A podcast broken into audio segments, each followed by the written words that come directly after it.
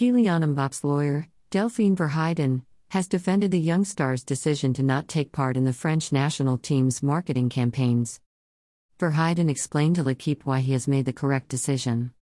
When a player is selected for the French national team for the first time, one of the first things he does is sign a document that is given to him and that governs his rights and obligations in the national team, she said.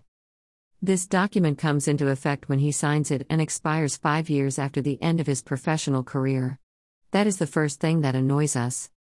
Therefore, for Kylian, it should be from his 18th birthday until his 40th birthday or so. It's not realistic to take on such a long commitment.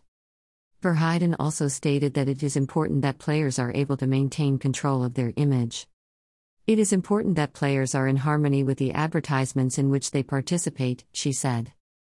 Therefore, for Kylian, it should be from his 18th birthday until his 40th birthday or so. It's not realistic to take on such a long commitment.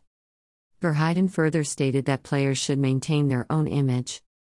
It is important that players are in harmony with the advertisements in which they participate, she said.